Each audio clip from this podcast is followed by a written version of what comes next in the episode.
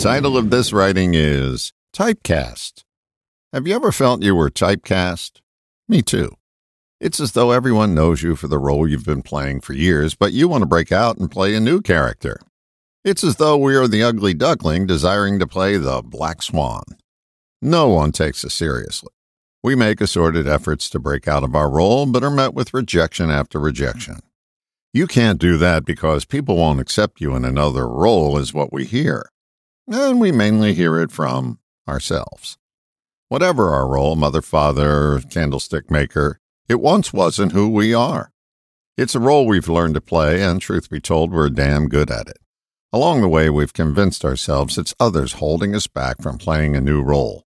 But if you look past the veil of circumstance, you'll see the only person holding you back is you. The main glue holding you in place is the idea of who you are. Who we are is deeper than any single idea we have become. We're a giant cauldron of undreamed ideas, and we can change into any of them quicker than Clark Kent becomes Superman. Remember this I have no choice is a choice. We block our creativity when we buy into our idea being the only idea.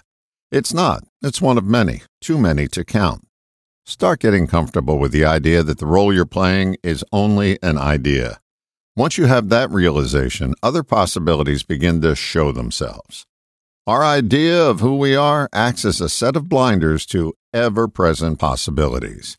I'll leave this idea with an old anonymous quote The only thing you have to give up to get what you want is the idea that you can't have it. All the best, John.